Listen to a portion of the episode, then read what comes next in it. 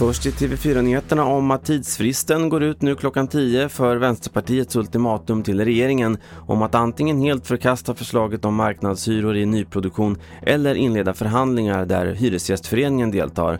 Annars vill vänstern fälla regeringen med stöd från M, KD och SD. Vänsterpartiet väntas hålla presskonferensen efter deadlinen och du ser den på tv4.se. Hela 82 procent av de som sökt sjukvård efter att ha blivit utsatta för sexuellt våld har inte fått den hjälp de behöver. Det visar ny forskning från Karolinska institutet. Läkaren Gita Rajan står bakom studien. Jag tycker det är oacceptabelt.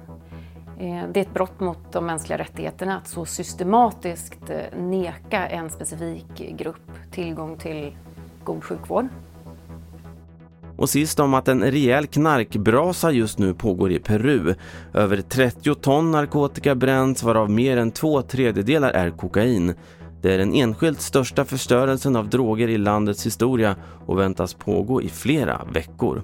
Det var senaste nytt från TV4 Nyheterna. Mitt namn är Carl-Oskar Alsen.